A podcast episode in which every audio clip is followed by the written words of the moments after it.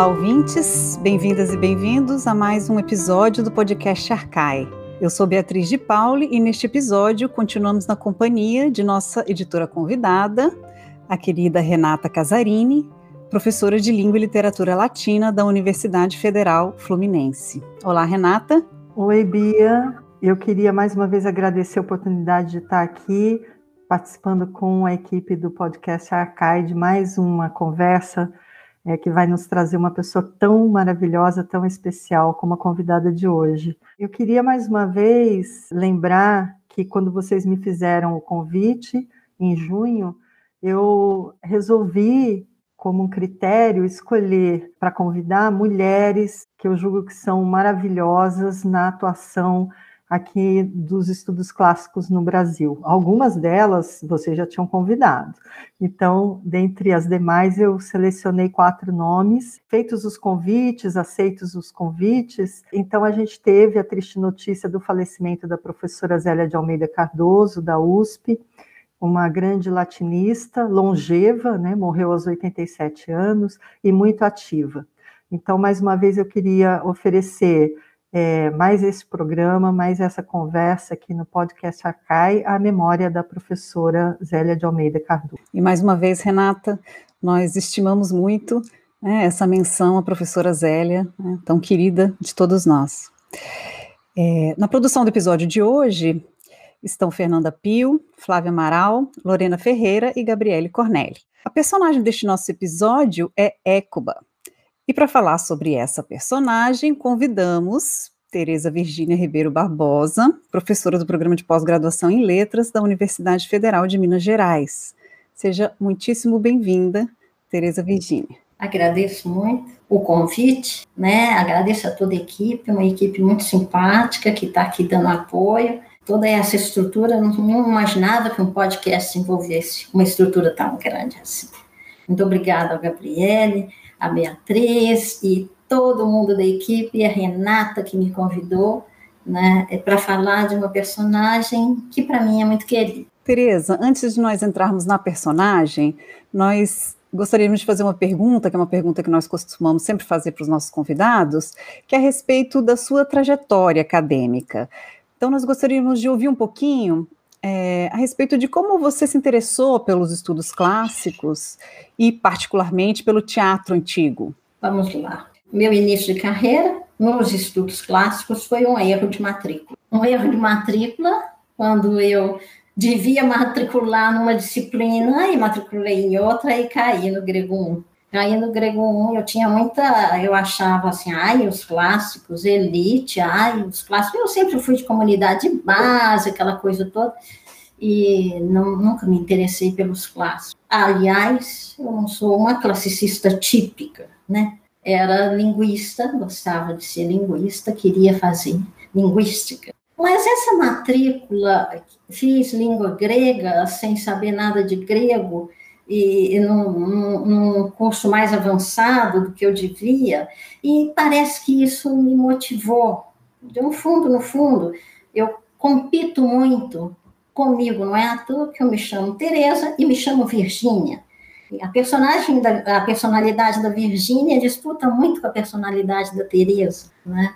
E, e foi assim, foi um erro de matrícula, matriculei, é, depois eu tive uma orientadora que me na para a área de estudos clássicos, né? Eu sempre atuando na área de linguística, e ela como co-orientadora à distância, a professora Rocha Pereira lá de Coimbra, e foi puxando, foi, foi falando, olha que beleza isso aqui, olha que beleza isso aqui, e eu acabei, peguei amor, como diz o Carlos Drummond de Andrade. Foi assim. E o teu interesse pelo teatro e por Eurípides em particular, houve algum acaso como esse aí da matrícula errada ou foi um caminho natural dentro da tua jornada de estudos? Olha, eu sou uh, de uma família muito dramática. Nós somos dramáticos demais. Tudo que acontece, a gente faz drama. Nessa minha família, a, aos, eu, eu, sou a, a penúltima, né? O meu irmão mais velho, uma diferença de 10 anos de mim, resolveu fazer seminário. E foi um drama. A minha mãe quase morreu e ela chorava, e ela rolava, não vá, e isso, e aquilo, tal. Tudo bem. Eu, eu, então, eu fui criada fazendo drama. Mas esse irmão foi para uma cidade de Minas Gerais, que é uma cidade que vive de teatro. É a cidade de Congonhas, que tem um teatro particular, que é o Teatro da Semana Santa. A cidade para para fazer teatro na Semana Santa. Sexta-feira da Paixão, estão tá, crucificando Jesus de um lado e estão fazendo churrasquinho do outro para vender. Então, a gente, desde os oito anos, eu frequentava uh, Congonhas do Campo sempre, todos os domingos, fazendo teatro, fazendo Cavalinho Azul, fazendo uh, teatro infantil, teatro isso, uma forma de os redentoristas se envolverem com a cidade. E foi assim, é, comecei a gostar de teatro, numa carreira de atriz completamente fracassada, porque eu virava personagem, era um horror, eu virava personagem, que é Teresa e a Virgínia em conflito, eu virava personagem que eu representava, então eu decidi nunca mais pisar no palco, mas fazer teatro como estudo acadêmico para encontrar as minhas profundezas. Né? O Tereza, e passando aí do teatro para épica homérica, uhum. Nós ficamos sabendo que há uma, uma motivação de caráter pessoal para o trabalho, para o seu trabalho de tradução por imagens da épica ah. homérica. Uhum. Né? Você poderia compartilhar com os ouvintes a razão familiar uhum. por trás desse projeto? assim? Tão Essa razão familiar é complicada porque eu nunca fui uma pessoa estudiosa, nunca quis e, e sempre falei assim, eu vou fazer um curso fácil para não ter que estudar, para poder viver a vida. Sempre gostei muito da vida. Sou feliz, sou uma pessoa nasceu feliz. A Tereza às vezes é um pouquinho triste, mas a Virgínia é muito exultante, né? É, e é, meu irmão me trancava, esse meu irmão do seminário, tra, tra, é, educado com rigor exagerado e, e, com horários, todo é administrador de empresa hoje, é empresário, uma coisa louca de horários, de livros, eu leio tal livro duas horas, eu levo outro livro três horas, é uma coisa assim. Ele me trancava no quarto para estudar e eu sempre colocava no livro uma revista em quadrinho dentro do, do livro. E ele ficava olhando no buraco da fechadura se eu estava estudando, né? E eu lá dentro. Me envolvi tanto com a história em quadrinho que parece que o meu pensamento é por imagens. E aí vocês veem uma ligação muito. Quando eu leio um texto grego, eu vejo a imagem do texto grego na minha frente mais do que o trabalho filológico de significado, conteúdo, que a minha área e, e, a, e a minha profissão exige, né? E com isso, para mim, assim, juntei as duas coisas. Eu não sei se é fofoca que você queria saber, dessa coisa de esconder que estava lendo história em quadrinhos, e depois, um tempo mais tarde, achei um italiano maravilhoso que me ensinou a trabalhar o roteiro de história em quadrinhos, que é o Piero. O Piero é fantástico. Quer dizer, os italianos passam muito na minha vida, assim, é, é, como mudam a direção, né? No caso, por exemplo, a Trupeça, que era uma trupe é, até 2013, de 2009 até 2013, muito acadêmica, no momento em que entrou uma italiana no pedaço, nós passamos a ser profissionalizantes, mais profissional do que aquela coisa, aquele rigor todo, né? Eles têm uma certa uma certa, um, um, profissionalismo carregado de vida em algumas circunstâncias. Que, que, que é isso. É, bom, aí passei, comecei a fazer tanto história em quadrinho quanto teatro. Agora vai sair é, a, o Orestes, né, em quadrinhos pela pela Peirópolis, que vai ser muito legal. Vai ser tipo fotonovela, todo é, desenhado em preto e branco, com o Piero, né? Então é isso. Eu, na verdade, tinha feito aqui uma fofoca, porque um dia, eu me lembro num evento que nós estávamos, você comentou que resolveu fazer os quadrinhos por causa dos seus netos. Também por causa dos netos, mas não só por, por causa dos netos. Eu fui criada com os quadrinhos, assim, escondido dentro da coisa. O neto começou a, a, ler e eu queria que ele lesse a Odisseia, o Pedro, mas o, o, o, pai dele não deixou que ele lesse a Ilíada que eu fiz, a Ilíada antes, né? Ele achou muito sanguinária. o pai. Mas agora ele já lê e a gente está montando uma editora virtual na cabeça, nos sonhos, né? Nós já temos uma editora virtual e tal. Você tem razão, mas a fofoca mais escondida era essa minha falta, é, como que eu fui uma aluna relapsa e como que uma aluna relapsa foi parar nos estudos clássicos, que é uma coisa que existe, exige muito trabalho, muita disciplina, muito exercício. É... Eu, eu, queria emendar, então, aqui uma pergunta a respeito dos quadrinhos ainda, porque uma das coisas bem interessantes, pelo menos do meu ponto de vista, é, que aconteceram com essa produção né, da, da, tradução em imagens ou por imagens, tanto da Ilíada quanto da Odisseia, foi a seleção da Odisseia para o Programa Nacional do Livro Didático. Me é. parece que isso abre é, uma porta, se não um portão né, gigantesco, é, para a gente alçar né, uma época clássica, homérica, para é. outras camadas de formação, já que nós não temos mais latim, nunca tivemos o grego é. na, na, na, escola básica. Então, eu queria que talvez você pudesse desenvolver um pouco isso. Como é que foi essa experiência e como você recebe isso? Né? Que impacto você acha que pode ter na formação dos jovens que tiverem é, contato a, com essa obra? É, a, o quadrinho vai todo o quadrinho, a, a, Ilíada e a Odisseia foram montadas com base nas figuras de linguagem. Então, nós desenhamos metáfora, hipérbole, quiasma, todas essas figuras de linguagem. Então, é um trabalho de retórica que tem ali, fazendo ver que literatura é imagem, né? é nesse sentido. Né? Eu acho que isso é interessante porque nós estamos numa época muito visual, tudo é muito visual com poucas palavras. E, e agora eu estou com uma empreitada mais interessante, eu julgo ainda, que, que é uh, você pegar o Homero, é, ver todos os dialetos que o Homero tem e traduzir o Homero respeitando dialeto por dialeto em português, jogando dialeto com dialeto. É, então, desse jeito, eu acho que a gente não só populariza os clássicos grego-latinos, né? É, mas a gente ensina a moçada a pensar com sofisticação. Porque uma coisa é você, é, todo mundo pergunta, ah, mas a sua Ilíada ela é difícil leitura. Eu falei, mas claro que é difícil, claro que tem que ser. Eu não estou pensando que os jovens conseguem é, entender só texto fácil. Né? Quem trabalha com a internet, quem tem a facilidade com a internet e, e uma leitura de muitos planos, de muitas janelas, de muitas aberturas, é capaz de ler um texto sofisticado como Homero sem nenhuma alteração. Então, isso foi para nós, não só financeiramente, foi ótimo, né, financeiramente, mas foi também muito. É, eu, como professora primária que sou desde o início, e com a é, mãe de quatro filhos, com cinco netos, adoro criança, adoro educação, nesse sentido de é, ensinar a pensar. Eu não quero ensinar coisas, eu quero ensinar a pensar. Isso para mim é, fundamental. Bom, vamos fazer agora um pequeno intervalo e voltamos daqui a pouquinho para conversarmos sobre Écoba.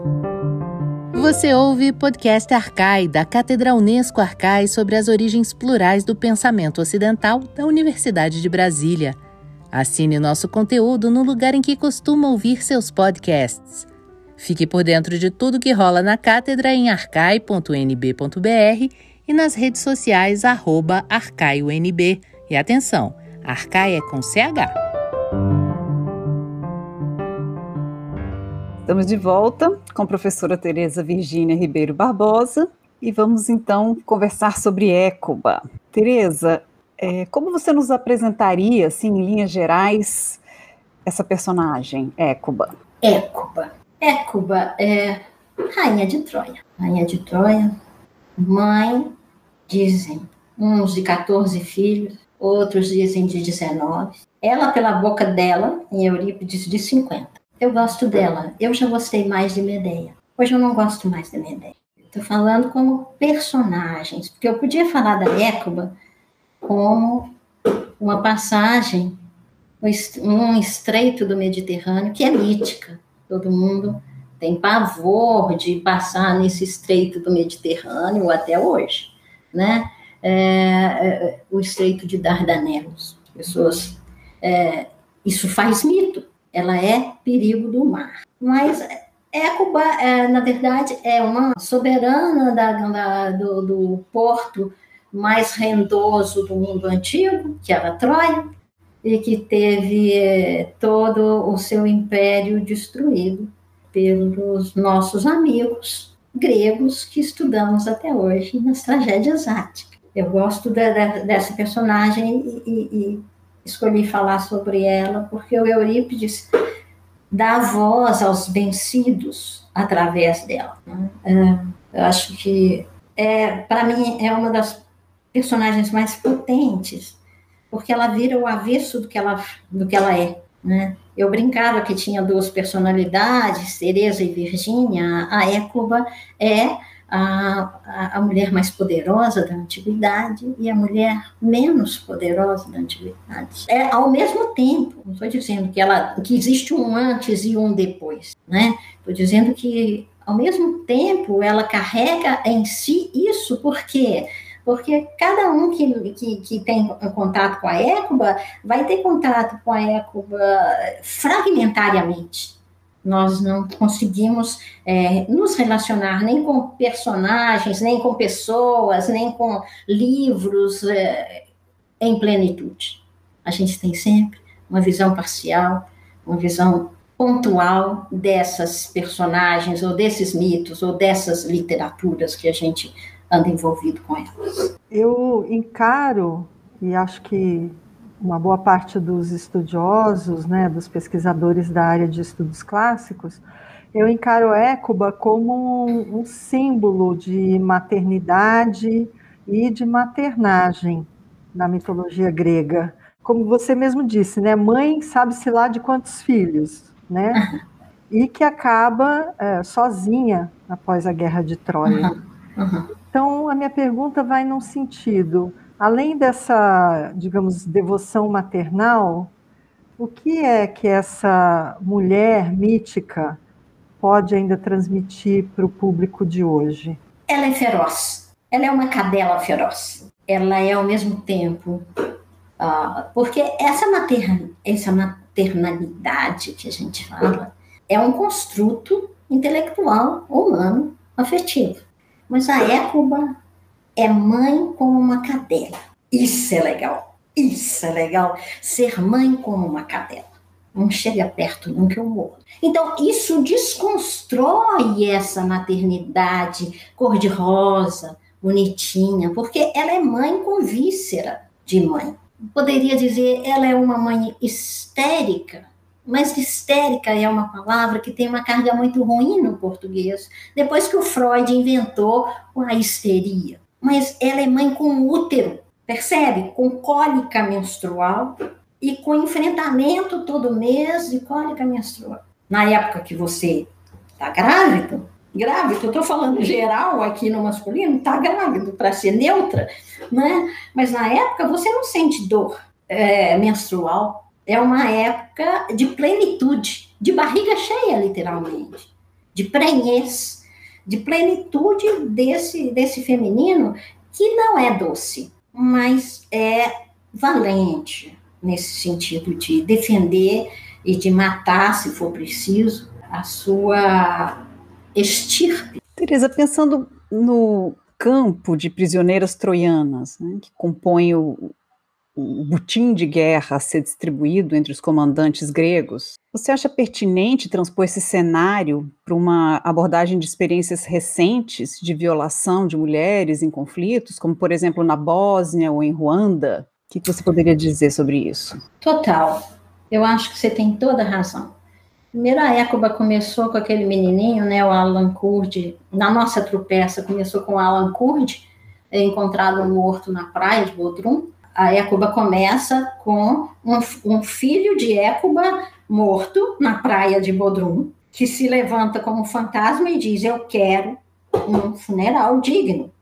Essa ideia de funeral, nós, eh, nós sentimos quanto é que é importante o funeral com a Covid. É muito importante chorar nossos mortos, é muito importante, faz parte de nós. Então, você ser proibido de chorar os mortos é, é uma coisa terrível. E esse menino está lá em sepulto e, e, e, apodrecendo no mar e, e a Écuba vai encontrá-lo. A Écuba vai passar por é, várias notícias durante a peça, até que ela uh, recebe que Polixena vai ser morta para se casar no Hades com Aquiles e tal. Ela está esperando a imolação do, do Polixena, o sacrifício de Polixena, para fazer os ritos fúnebres. Aí chega uma ex-serva de Écuba com um cadáver nas mãos, carregando pela praia. E aí a Écuba, antes que ela chegue, ela diz: vai lá buscar água para eu lavar esse cadáver, para poder preparar os ritos fúnebres. E ela diz: Écuba, você não sabe de nada, você nem viu o cadáver? Rindo. E a Écuba diz assim: o que que aconteceu? Não é, não é Polixena? Ei, a Cassandra? Mataram a Cassandra, mas Cassandra é amante de Agamemnon? Como é que mataram? A serva diz: você não sabe de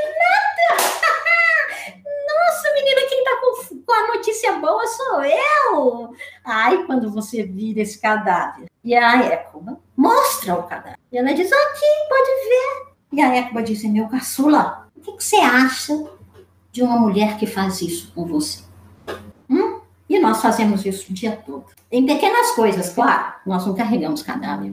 A tradução do coro deixa a gente perplexa. A Écuba está lá chorando Polidoro. Eh, tem, tem uma cena que Eurípides faz da Écuba com o Pietá, ela com o Polidoro no colo, chorando Polidoro, e o coro dançando em volta dela, dizendo assim: para onde será que eu vou? Será que eu vou achar um general bacana para me levar para Atenas? Ai, não, eu queria ir para a ilha de Cipres. Ai, porque. Quer dizer, aquele grupo de coro está dançando em volta de Écuba pensando nos seus próprios interesses. As suas falas aí me levantaram algumas questões e eu queria dar continuidade ainda ao que a Beatriz é, levantou, porque a gente tinha até feito um levantamentozinho aqui, né, sobre, é, por exemplo, quando é que passou a ser tratado como crime de guerra o estupro, né, de mulheres prisioneiras e tal. Então a gente vê nessa tradição clássica, né, do teatro é, ático, mas também o romano, com as troianas do Sêneca, por exemplo, essas mulheres, né, depois do, dos combates entre homens, né, entre os guerreiros, as mulheres confinadas a esse campo de prisioneiras, e a guerra, na verdade, não se concluiu com a batalha né, em campo, uhum. Uhum. Porque a guerra continua no, no, campo de prisioneiras. Isso demorou muito tempo para a própria ONU é, reconhecer o estupro é, como um crime de guerra. Foi só no século XX. Quando a gente traduz o teatro grego, o, o, o acadêmico que não se envolve com as pessoas de teatro, ele é muito pudoroso, ele é muito, uh, ele é muito assim, uh, vamos dizer, que as pessoas de teatro são capazes de, de fazer coisas é, é, coisas que o acadêmico acha que não é polido fazer e que estão no texto. Então, por exemplo, o que mais me escandalizou na tradução da Eco, é, que me chocou muito profundamente, foi a preocupação da Écoba, que nunca apareceu assim claramente nos textos que eu compulsei, porque é claro, quando a gente faz a tradução, eu peguei todos aqueles que traduziram Écuba no inglês, no francês, no português, para poder fazer a comparação.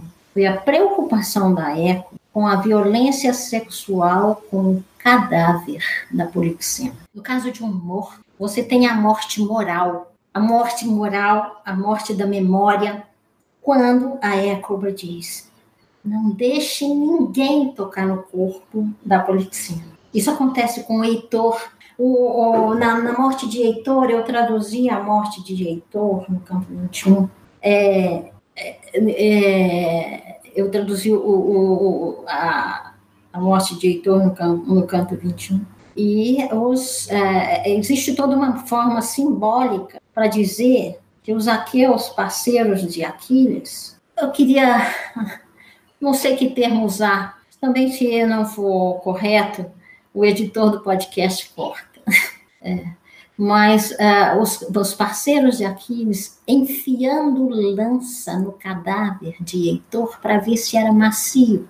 Então, essas coisas que acontecem, é, que eu acho que é a função de um tradutor honesto e cru, porque é claro que os outros tradutores são honestos, mas eles traduzem de forma que a coisa se apaga e as pessoas não veem que realmente existem problemas de guerra. Então, todas as mazelas da, da, da guerra que chocam a gente, que é preciso ter um laboratório de guerra a partir da literatura para a gente saber o que, que é, porque felizmente nós nunca fomos à guerra nem nada, né? Mas ainda assim existe um certo pudor e um certo escrúpulo de nós helenistas ao traduzir de atenuar certas coisas que você fala assim, é isso mesmo que eu estou lendo? Eu queria agora perguntar para você, Tereza, um pouco sobre o seu trabalho com a Trupersa, né? Uhum. É, como é que é essa experiência de reger uma, uma orquestra de tradução? Uhum. Porque não se trata só de tradução para o papel, né, que uhum. vende bem e tudo, mas para o palco. Né, as uhum. traduções da Trupersa são, são encenadas, as palavras ganham voz. Né? Você uhum. poderia falar um pouquinho dessa experiência? A Trupersa é ótima. Ela tem um, um, é um metaplasmo de eu atropeço. Né? A gente atropeça, a gente tropeça. A gente tropeça no grego começou assim, nas aulas de grego, né? E eh, começou com uma aluna é, que me motivou a montar, que foi a Andrea Garavello, foi minha aluna há muitos anos. E depois, é, eu nunca achei que, como professora, eu pudesse ser atriz. Nunca achei. Eu sei as minhas limitações de atriz. Eu não tenho controle emocional para palco. E ela ensinava e, e dirigia. E aí, depois que a Andrea formou, fez mestrado e tal, é, apareceu uma italiana, a Anitta Mosca, uma, uma, pessoa maravilhosa também, que acabou assumindo a função da, da Andrea Garavello na trupe. Não só é atriz, como é atriz de garra, como vive de teatro, e é, vive de teatro e é, é uma estudiosa assim muito interessante. Ela está agora fazendo doutorado em Cotutela, lá na Orientale, lá em Nápoles. Então, eu e o professor Lorenzo Mango, acho que é assim que fala o nome, não sei, é, é, estamos orientando com a tradução de teatro. Ela traduz Enzo Moscato, que é um grande dramaturgo é, italiano que escreve em napolitano. Mas então, por qual falcatrua foi que os chefes tiraram voto de morte para essa menina aqui? De duas, uma.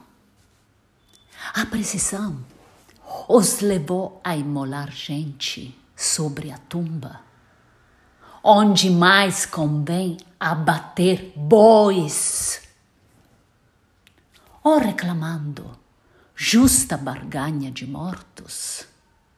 Aquiles, contra ele aqui, mais um crime sumou. Mas ela, contra ele lá, mal algum jamais executou. A Helena, a ela devia sangrado voto em lápide pedir. Ela sim. A ele derrotou e arrastou para Troia. E se precisão havia da sorteia de uma coçada para morrer, a mais formosa, isso de nós não virá a Tindárida. Sim, teu mais abiltante primor. Ela, não menos que nós, se deixou despriar. Eudica, com brio, este pleito disputo essa experiência da Trupersa com tradução coletiva é uma tradução coletiva louca. Louca por quê? porque eu pego os meus alunos de grego e traduzo caretissimamente, como manda a academia. Significado filológico, busco, e, tudo fica lindo, fica lindo. Chego com essa, essa tradução e entrego para os atores. E os atores, eu não sei se vocês sabem, mas o ritual de Dionísio tem três etapas básicas. Três etapas básicas. É, é, Oreibácia, que é a subida à montanha, que eu entendo como a subida contemplativa, né? a subida ao sublime, né? a, a, a, o acesso ao sublime.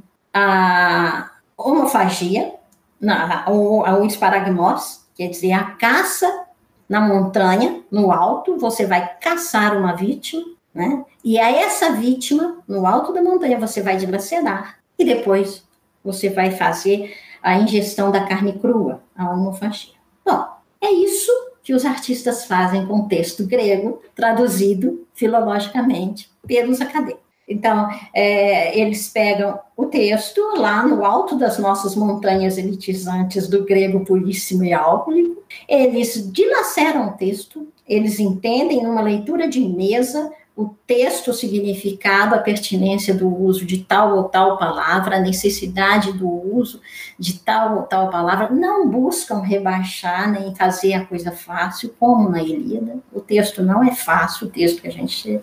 Depois eles devoram, engolem o texto, decoram o texto e levam para a cena. Na cena que nós montamos nos ensaios, os acadêmicos assistem e fazem de novo o processo dionisíaco com os artistas. E assim vai.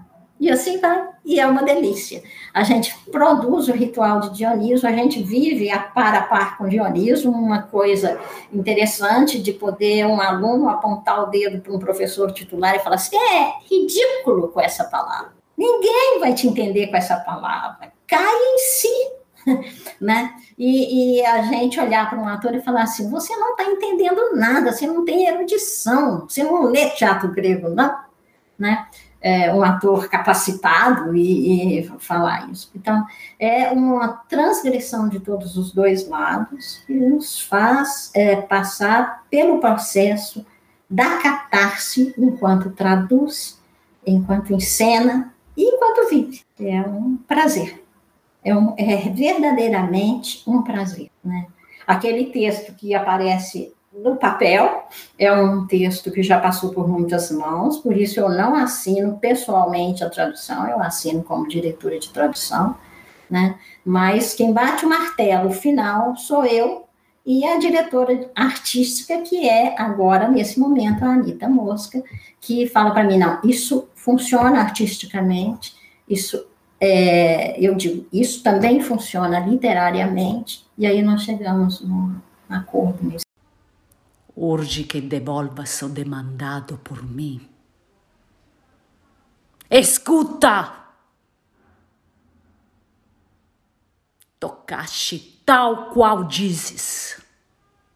Minha mão, ao cair esperante esta cara velha aqui, De volta eu te toco, no mesmo lugar. E o tributo de outrora, eis que te rogo e suplico. Não me roubes das mãos o fruto. E vós todos, não mateis já há mortos que chega. Com isso me alegro. Desanuvio temporais. Contra tudo, ele aqui é fôlego, aragem, ancoragem sustento, apoio e rumo. Não cabe aos chefes chefiar o que não lhe cabe, nem aos bem-fadados Pensar bem, acabar sempre. Eu também um dia fui. Já agora, não sou mais. Um só dia, toda alegria me levou. Foi um prazer imenso ter você aqui no nosso podcast, é, conversar com você sobre esse personagem tão é, significativo, tão complexo. É, Renata, muito obrigada mais uma vez, nossa maravilhosa editora convidada. Eu que agradeço a oportunidade e as palavras sempre luminosas da Tereza. Eu queria também agradecer vocês todos. Falar hoje, nem sempre a gente tem espaço para falar de coisas que tocam a gente. A gente sempre fala de objetos vendáveis, comerciáveis. Muito obrigada. As sonoras que ouvimos durante o episódio são trechos da tragédia Écoba, de Eurípides, versos 260 a 273, na tradução da Tropersa, interpretados pela atriz italiana Anita Mosca no papel de Écoba.